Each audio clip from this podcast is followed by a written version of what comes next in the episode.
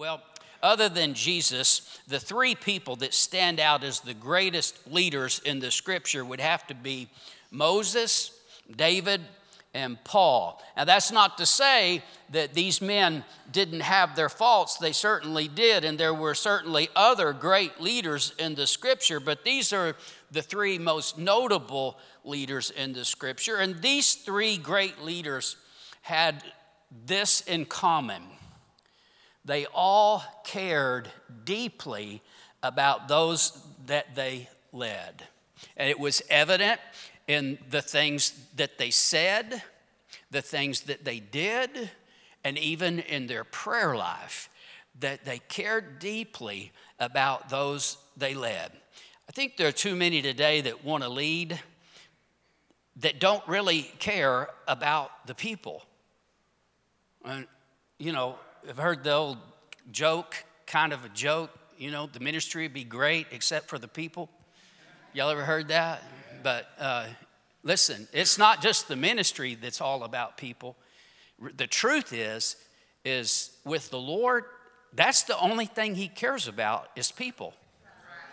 And when we understand that, we, we're kind of getting on the right track towards having the right heart and the right attitude in this world. But listen, God doesn't care about the stuff, He cares about the people.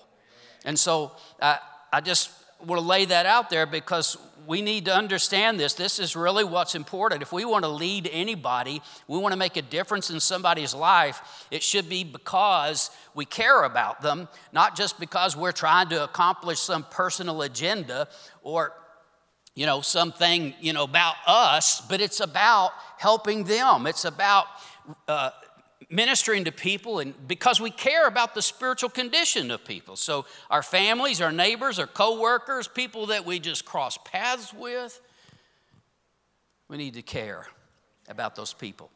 If we care enough, it'll cause us to want to lead. It'll cause us to want to influence, cause us to want to help them on their path, not for what it does for us, but just because we want to help them. All truly great leaders lead with a servant's heart because they, they lead for the benefit of the people. They don't lead for selfish gain. Now, see, we see a whole lot of this in our world, but it's also even many times true in the church world that there are those that lead and it's about them. I mean, it's even their persona. It's, it's really all about them. You know what I'm saying? I want, I want you to understand this that great leaders, those great leaders in the Bible, it was always about the people. Even our Savior said he didn't come to be served, but he came to serve. And so we just need to understand that that all great leaders have a servant's heart because they truly care about the people. The Apostle Paul is a great example of somebody who truly cared about the people he was called to lead. And so I'm going to talk about him quite a bit tonight, use him as an example. But he, he cared enough to go. He was called to be an apostle.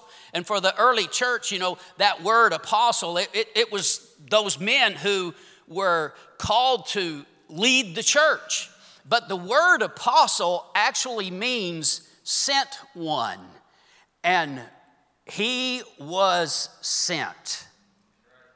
He was sent and he went.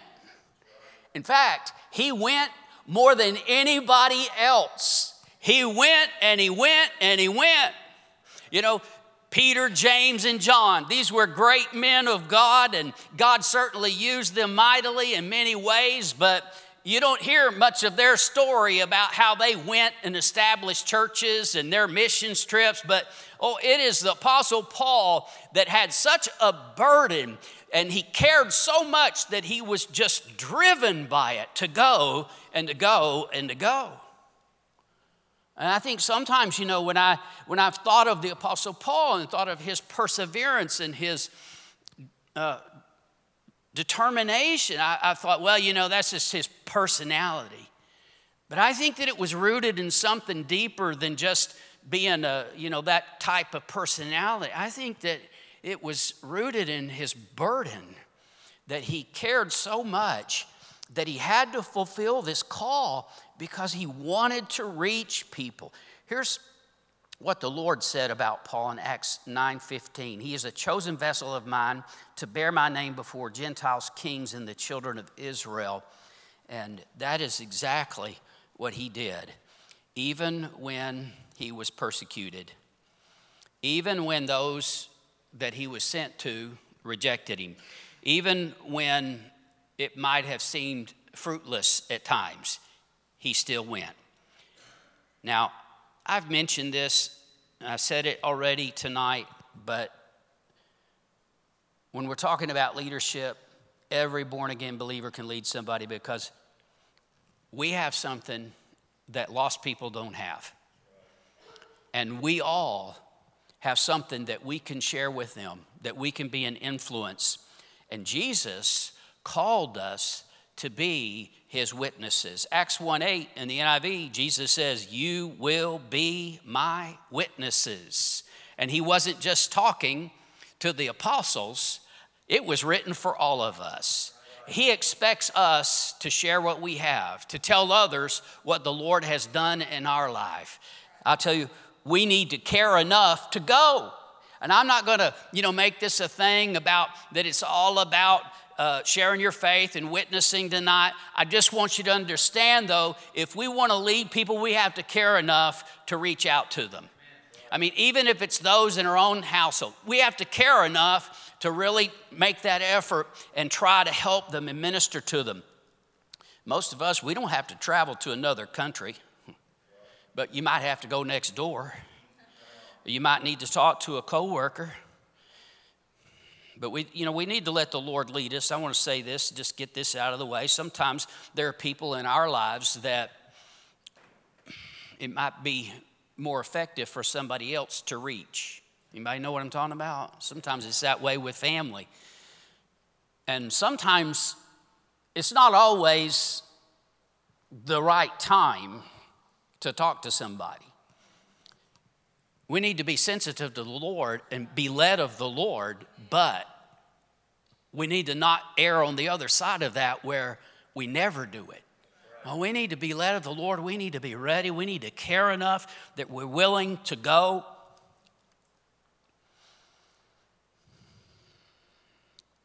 Got to care enough to talk to the one that's not walking with the Lord. You know, down through history, there's those that that have had great impact for the Lord, and they were always driven by a burden for those that they wanted to reach, those that they wanted to help. And I just want you to hear this. We go because we care. If it's not a big deal to us, well, we're not going to have much impact, even if we do go. But when we care enough that we just can't help but talk to them. We just can't help, but we, we got to try. We have to reach out to them. Then I want you to know that is a kind of passion that God can use. And you know what? If you're passionate about wanting to reach somebody or wanting to help somebody, that says something to them. If you're dispassionate, you know, like you don't really care, guess what? That says something to them too. So we, we just have to care. It's got to be a big deal. We need that burden. You know, Paul wanted to reach the Israelites so bad, he, he says he had great sorrow. Do you have great sorrow over somebody? Yes. Oh, we should. We, need, we should have great sorrow over some lost people that we know. People are people that have turned away. They're not serving God right now. We should have great sorrow over those people. Listen to this from Romans 9 1 through 3. He says, I tell you the truth, I'm not lying. My conscience also bearing me witness in the Holy Spirit that I have great sorrow and continual grief in my heart, for I could wish that I myself were accursed from Christ for my brethren, for my countrymen, according to the flesh. Now, some people get real hung up on that. He didn't actually say he wished he was, a, was accursed. He said, I could wish I was a accursed. But his burden is so strong is that he, he's saying, I, I wish I could just take their place if it meant that they could be saved. That's how strong his burden was for them. That's how much he wanted them to know the Lord.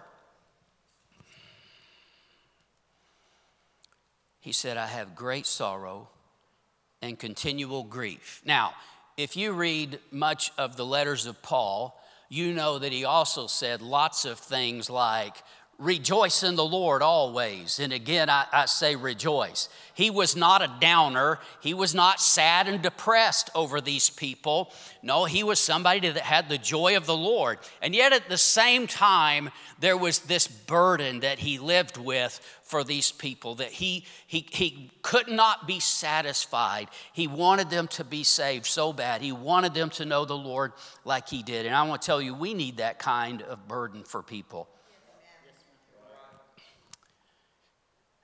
I want to say uh, just real clearly I'm not just talking about reaching those who have never been born again or never prayed a prayer or don't know about Jesus. Because in our culture, and especially here in the Bible Belt, there's so many people that at one time knew the Lord. At one time they prayed. And yet now they're not walking with God. They no longer serve the Lord. They don't give the things of God a second thought. And those people, they're like, they're like the prodigal. They're lost. They need to be brought back home to the Father's house.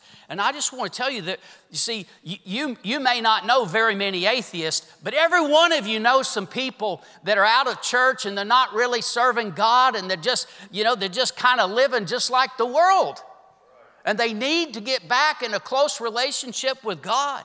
That somebody, somebody's got to care enough to go to them. And that takes us to the next point. Paul cared enough to speak the truth in love. Now, this is a really common thing for people to say, oh, you got to speak the truth in love. But most of the time, as I've seen it happen, it ends up being what they think is truth without the love. And they just say, Oh, I'm speaking the truth in love.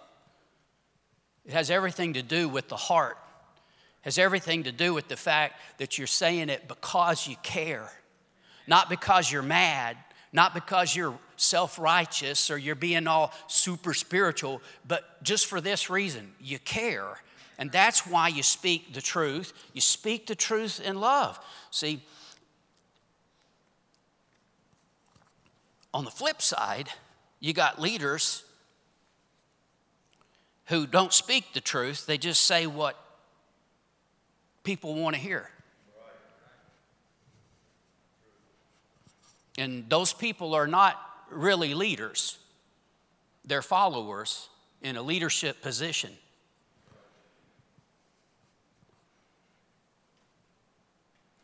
Let's get us a boy who will tell us what we want to hear. You're in the wrong house. I just can't do it. I am somebody's boy. I'm just saying, I am his boy. And the best of my ability, I'm going to tell you the truth, and I'm going to tell you the truth in love. That's what we need, but you know what? That's what everybody needs. We don't, we don't need somebody to just tell us what we already know or tell us what we like to hear. No, sometimes for us to learn and grow, we got to hear some things that maybe we didn't want to hear. But here's the thing if it's said in the right heart and the right spirit, it sure is a whole lot easier to receive it. In fact, when you do it in the wrong attitude, almost nobody will hear it. These people that want to go stand somewhere and scream at people and tell them they're going to hell. I want you to know nobody ever got saved because somebody was screaming at them telling them they're going to hell. I mean, besides being ungodly and unspiritual, that's some kind of dumb.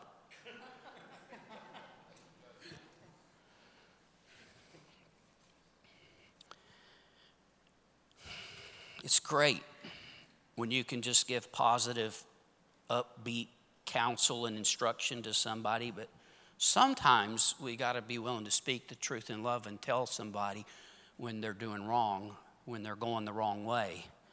I don't want anybody to get the idea that we're supposed to go around correcting everybody. I've seen that. I want you to know that doesn't bear good fruit. And so I, I just, you know, we need to re- remember this that to some degree, leadership is has to do with some influence. And, you know, if you have a relationship or influence with people, then you may be able to correct them and it make a difference. But we need to be careful about that. But we do need to use that influence. See, if you do have influence, if you have a relationship with somebody, then you need to use that to help them and to speak truth into their life. Now, there's a lot of times recorded in Scripture that the Apostle Paul brought, brought correction to someone for their sake. You see, it's always because he cared. The most famous of those is, is in 1 Corinthians chapter 5, where a man is sleeping with his father's wife. Anybody just amazed by the immorality, the crazy things going on in our world? I want you to know this kind of stuff's been going on a really long time. Here's a guy sleeping with his father's wife. How messed up is that? How sick is that? Here's what he says 1 Corinthians chapter 5, verse 1. It's actually reported that there is sexual immorality among you, and such sexual immorality is not even named among the Gentiles, that a man has his father's wife, and you are puffed up, proud, and have not rather mourned that he who has done this deed might be taken away from among you. For I indeed, as absent in the body but present in spirit, have already judged, as though I were present, him who has so done this deed. In the name of our Lord Jesus Christ, when you are gathered together along with my spirit and the power of our Lord Jesus Christ, deliver such a one to Satan for the destruction of the flesh, that his spirit may be saved in the day of the Lord Jesus. Wow. I mean, what would people think today if the pastor said, We're going to turn him over to Satan for the destruction of the flesh? Now, a few Bible people that know the scripture might go, That's right. But pretty much everybody else is going to be, Whoa, wait a minute. Judge not, lest ye be not judged, and all that kind of stuff, you know. We all get really eerie quiet. I realize nobody ever talks about these passages. That's part of what's wrong with the church today. We need to read the whole Bible. These kinds of passages, if there was ever a time this kind of stuff needs to be preached and talked about, it's today. So here's the thing he's dealing with this grotesque issue where we could just look the other way and act like we don't know what's going on. He's dealing with this. He's speaking the truth, but he's doing it in love. He's speaking truth in love. He's not out to get the guy, because if you really listen, if you look at what he said, I want to read it again. He said, Deliver such a one to Satan for the destruction of the flesh, that his spirit may be saved in the day of our Lord Jesus. You see, he's saying this, first of all, because this has to be dealt with in the church. If this is not dealt with, this is going to infect the whole church. And he's, but he's also saying it for this man because this is the only thing that may save him.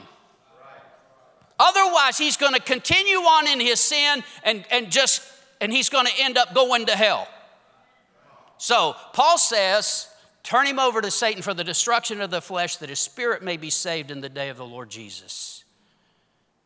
Now, we're going to get there, but just so you know the end of the story, he repents. Amazing what happens when you speak the truth in love. It doesn't always happen, but I tell you, a lot of the time, that's exactly what the situation calls for. But somebody has to care enough to tell them the truth. But you tell them the truth because you care, because you love them, because you're trying to help them, because you want to reach them.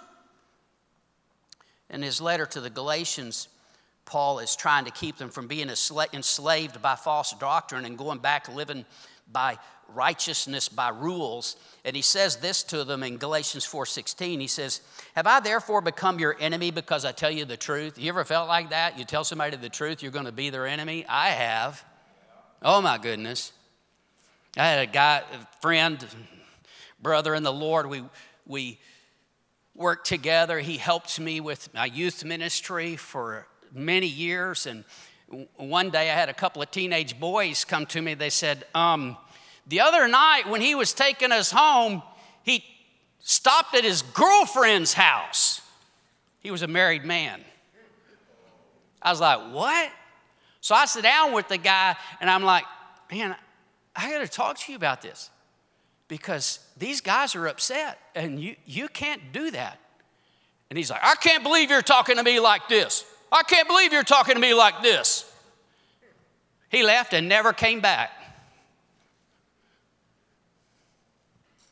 It's amazing how people get so far gone that they don't even know right from wrong. But here's what we got to do we got to try to talk to them in love. We got to try to restore them. You can't just watch them go the wrong way. And you can't that's another example of church discipline, but you can't let that kind of stuff just go on in the body of Christ. But you become the enemy because you tell them the truth? Well, sometimes. But Paul just refused to watch them go the wrong direction. He tells the Galatians later in, in, verse 19, he tells them what he wants. He says, My little children, for whom I labor in birth again until Christ is formed in you. See, he loves them so much, he considers them like his own kids. My little children, you know, I labor in birth again until Christ is formed in you. And you can just tell his tone is not one of anger, but it's love. He cares about them. Now, I mentioned Moses and David earlier, but uh, both of them brought correction at times. It just goes with the job of being a leader, whether it's with your own children or when you're talking to a lost person or a brother in the Lord. There's times when you have to care enough to instruct or even correct. You got to care enough to tell somebody they're going the wrong way.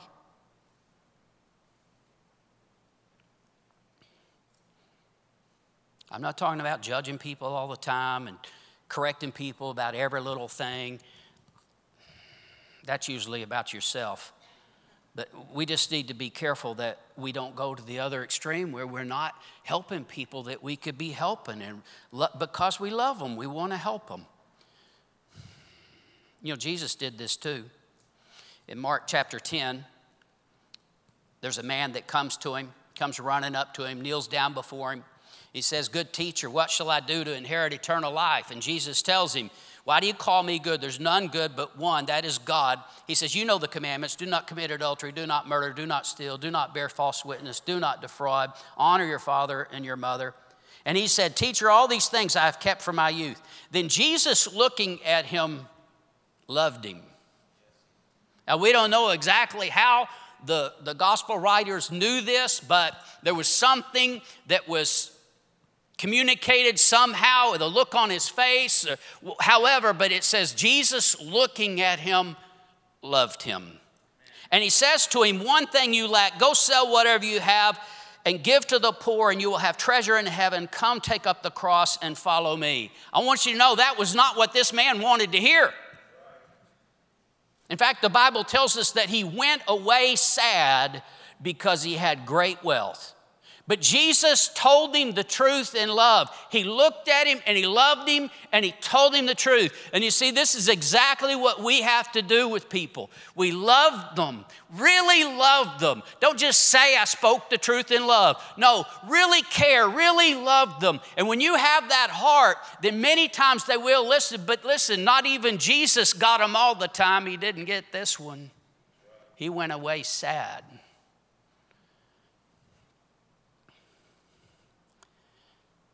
Doesn't always work, but the motive should always be love. You know somebody out of church? Maybe you could be the one to love them back in. That's you know the key is they have to know that you care. We say it often. They don't care what we know unless they know we care. Paul cared enough to restore. Let's go back to our infamous example of sin and Paul's famous correction Here's the rest of the story. It's found in 2 Corinthians chapter 2, verse 3 through 11. And I wrote this very thing to you, lest when I came I should have sorrow over those from whom I ought to have joy, having confidence in you, in you all, that my joy is the joy of you all. For out of much affliction and anguish of heart I wrote to you with many tears. You see, when he brought correction, it wasn't something where he just went off on them. This was something that he, he had anguish and many tears, he said. That's the right heart.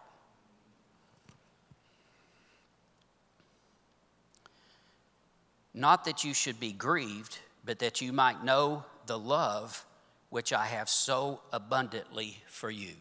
He just tells them straight up I didn't do this so you would be grieved. I did this because of the abundant love I have for you. Verse 5 But if anyone has caused grief, he has not grieved me, but all of you to some extent, not to, not to be too severe. This punishment, which was inflicted by the majority, is sufficient for such a man, so that on the contrary, you ought rather to forgive and comfort him, lest perhaps such a one be swallowed up with too much sorrow. Therefore, I urge you to reaffirm your love to him. For to this end I also wrote that I might put you to the test whether you were obedient in all things. Now, whom you forgive anything, I also forgive. For if indeed I have forgiven anything, I have forgiven that one for your sakes in the presence of Christ, lest Satan should take advantage of us, for we are not ignorant of his devices. You see, Paul knows now it's time to restore. And Paul had this heart and this mentality that when somebody was doing wrong, this was the goal, this is what he wanted to see. He wanted to see them restored. He didn't want to he didn't want to curse them and see them going down the road. He wanted to see that person restored. He didn't want Satan to get even one victory. See, when we're seeing somebody do wrong, our goal ought to always be to restore them. Galatians 6 1, Paul writes, Brethren, if a man is overtaken in a trespass, you who are spiritual, restore such a one in a spirit of gentleness. Is there somebody that you could gently restore? See, we don't restore people with harshness, we restore people with gentleness, meekness. You do it humbly.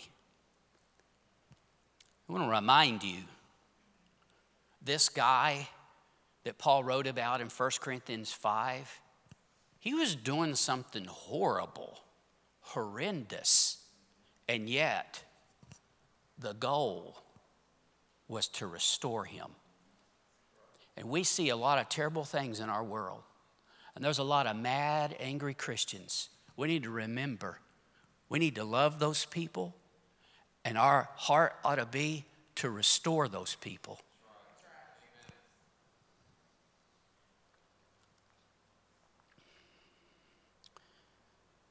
Paul cared enough to pray. This is one of the most outstanding characteristics of Paul as a leader. It's so evident in all of his letters. Over and over and over, he tells them he tells them, I'm praying for you. And many times, or a number of times, his prayers are even recorded in Scripture as examples for us. But, you know, every great leader knows that dealing with people can be a great challenge. People have their own free will. You find that out when they get to be about two, right? Two or three, somewhere along in there, they got their own will. And it starts to, you know, really show up somewhere in those teen years. And by the time they're a young adult, well, you just pray. Because you can't make them do nothing. They got their own will.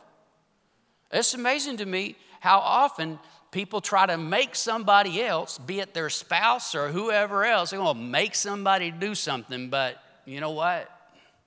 People have their own free will. But here's the thing when we're praying for people, it is absolutely true that God won't take away their free will, but He sure can set them up. He sure can move things around. He sure does know how to deal with somebody's heart. He can do things that complaining and griping and nagging and being upset will never accomplish. That's why we pray.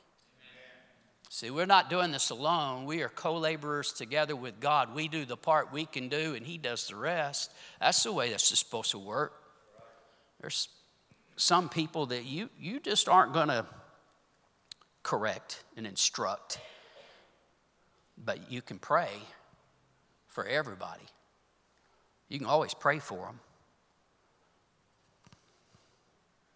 But one of the things that's really interesting to me about Paul, his letters, he actually tells them, I'm praying for you. And I know some people think, oh, no, you're not supposed to tell anybody you're praying. Oh, yes, you are. It all has to do with the attitude of the heart. You know, if you're like, I'm praying for you, keep it to yourself. But if, if they know that when you say, I'm praying for you, that it's because you care about them, I want to tell you, most people like that. Even if they don't believe, they like it that you're praying for them because you, you care about them. And I just, you know, I encourage you in this church, in this body of believers, it's a good thing to encourage. I like it when people tell me they're praying for me. I know how much I need it. Listen, if you're not praying for me, you, you have no right to complain about the preaching. You're not doing your part. But if we care about people, we pray for people. You know what? Paul did it, David did it, he interceded for the people, Moses interceded for the people. Jesus is ever at the right hand of the Father interceding for us. Amen. So if we care about people, we're going to pray for people. Now, I'm talking about this part last, but it's actually the most important because we should pray before we go we should certainly pray before we speak the truth in love. And we should pray before we try to restore someone. But if we love somebody, if we really care about them, we're going to pray for them. Pray for those that are going through a difficult time. Pray for people that are missing church. Pray for people that are getting involved in some things they shouldn't be. Pray for people that are hooking up with the wrong kinds of friends. Pray for them. I tell you, prayer is powerful. We need a lot more prayer and a lot less criticism. Prayer is what changes things, you know. Some things we can't change on our own. It doesn't matter how much you push and shove, you're not going to change it, but God can. Prayer makes the difference. That's where battles are won or lost.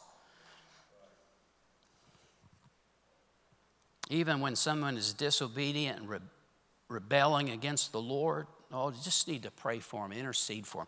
Let me give you an example from Numbers 14. This is Moses. It's verses 11 through 20. Then the Lord said to Moses, How long will this people reject me? How long will they not believe me with all the signs which I have performed among them? I will strike them with the pestilence and disinherit them, and I will make of you a nation greater and mightier than they. And Moses, I want, I want you to know something. These people have not been good to Moses. And now he has the opportunity to finally get rid of all of these troublemakers who have given him such a horrible time. And God says, I'm going to start over with you and I'm going to make of you a people mightier than they. Well, here's Moses' response. He prayed for them instead. Pardon the iniquity of this people, I pray, according to the greatness of your mercy, just as you have forgiven this people from Egypt even until now. Then the Lord said, I have pardoned according to your word. I want you to know there's great power in prayer. And some of those people that have wronged you, I want you, I want you to know these people had wronged Moses. You need to pray for those people and God will pardon them, and God will move and work in their life. He'll give them another chance. How about that old guy, Jonah?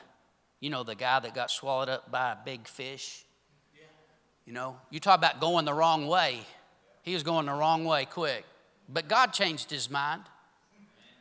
We're going to talk about him a little more a little later, but do we care enough to pray? Don't gripe about your family, your spouse, your children. Pray. Don't complain about the church, its leaders, the pastor. Pray.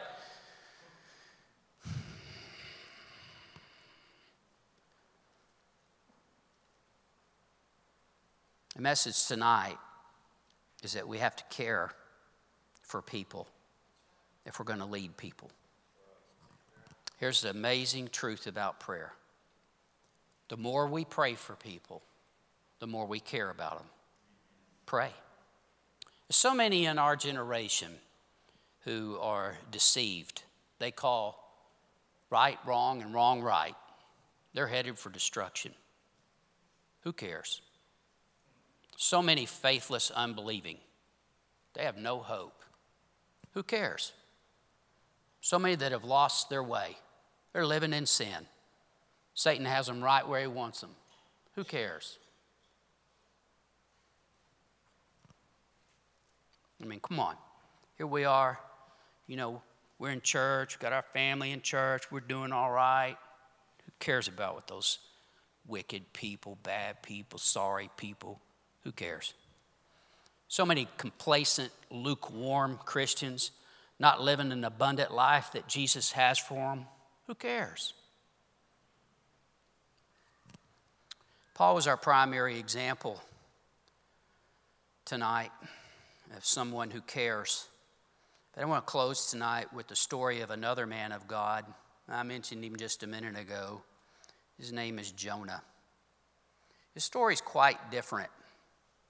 Most people just know the part about how he was swallowed by a big fish and spit out, and he went and preached to the city of Nineveh, and that's about the extent of it. But we're going to look a little bit closer at the rest of the story. When the Lord told Jonah,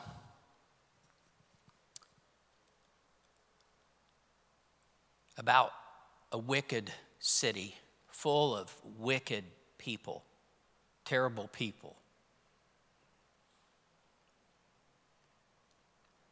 His attitude was the same as a lot of believers today. Who cares? The Lord said he was going to destroy them. Jonah didn't care. Actually, he did. He thought that was great. He thought that was a good idea. So the Lord tells him to go and preach to this wicked people, and instead, as you know, he gets on a boat going the wrong direction. He gets thrown overboard and swallowed up by a big fish, and he prays to God, seeks God, and God answers his prayer and gives him another chance. He's spit out on the shore, and he goes and he preaches to that city of Nineveh, but his heart is not in it. He didn't want to go. He didn't want to preach to them because he knew that God is merciful. He knew that if they turned, that then God would forgive them. These wicked people. He couldn't stand them. Ungodly, rotten, stinking sinners, just like a lot of believers today. He's just angry. He doesn't want them to repent, but he goes and he preaches to them anyway. I mean, seemed like he didn't have a lot of choice at this point, didn't it? They repent and God shows them mercy. It is Jonah's nightmare. In Jonah chapter 4 and verse 1, and I'm going to see this one on the screen if you don't have your Bible because it's just so crazy. It displeased Jonah exceedingly and he became angry. I mean, he just really wanted God to get these people. He didn't want them to turn to God and get right with God. He just wanted them to get what they had coming, get what they deserve. And I want to tell you, there's a, I'm speaking the truth in love tonight. This is correction. There's a lot of believers who want these ungodly, wicked people, we want them to get what they deserve, bless God. They don't care about them, they want God to get them. And our Lord is long suffering. He's not slack in fulfilling His promise, but He is long suffering and giving everyone opportunity over and over and over to come to repentance. That's what He wants. He cares. He so loved the world. Stinking sinners like you and me. And He loves them there's this attitude, this spirit that Jonah had that's on a lot of people. It displeased Jonah. He became angry. In verse 3, it says, Therefore, now, O Lord, please take my life from me, for it is better for me to die than to live. This guy's miserable. Can you get more miserable than that? Just take my life from me, Lord. It's better for me to die than to live. He's mad, he's angry. Here, God just used him to bring repentance to 120,000 people, but he's not rejoicing, he's not excited. Heaven is. But he's just mad and angry and wants to die. Miserable. So he goes out of the city and he makes a shelter so he can have some shade while he's waiting to see what's going to happen to the city. And the Lord gives Jonah an object lesson. The Lord caused a plant to grow up over Jonah and give him shade. And Jonah was very grateful. But then the Lord caused something else to happen. He caused a worm to eat the root of that plant so it would die. Some of you have had a worm working against you. And you're all mad. You're all bent out of shape. Hmm. Then it got really hot, and Jonah says again in verse 8, he says, He wished death for himself and said, It is better for me to die than to live. This guy has got a death wish. He's so miserable.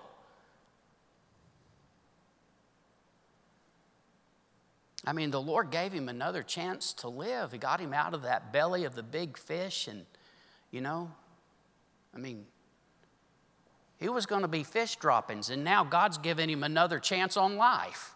You'd think he would be excited and happy to serve the Lord, but instead he keeps telling God he wants to die could have died in the fish.